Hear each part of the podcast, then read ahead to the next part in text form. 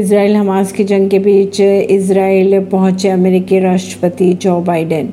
Israel Hamas की जहाँ एक और जंग जारी है, वहीं अमेरिकी राष्ट्रपति जो बाइडेन बुधवार को इसराइल पहुँचे और इस दौरान इसराइली पीएम बेंजामिन नेतन्याहू व राष्ट्रपति हर्जोग ने एयरपोर्ट पर उनका स्वागत किया। खबरों के अगर माने तो बाइडेन ने नेतन्याहू व हर्जोग को गले लगाया। बाइडेन के दौरे से पहले गाजा के एक अस्पताल पर हुई एयर स्ट्राइक में 500 लोगों की मौत की खबर आ रही है सामने।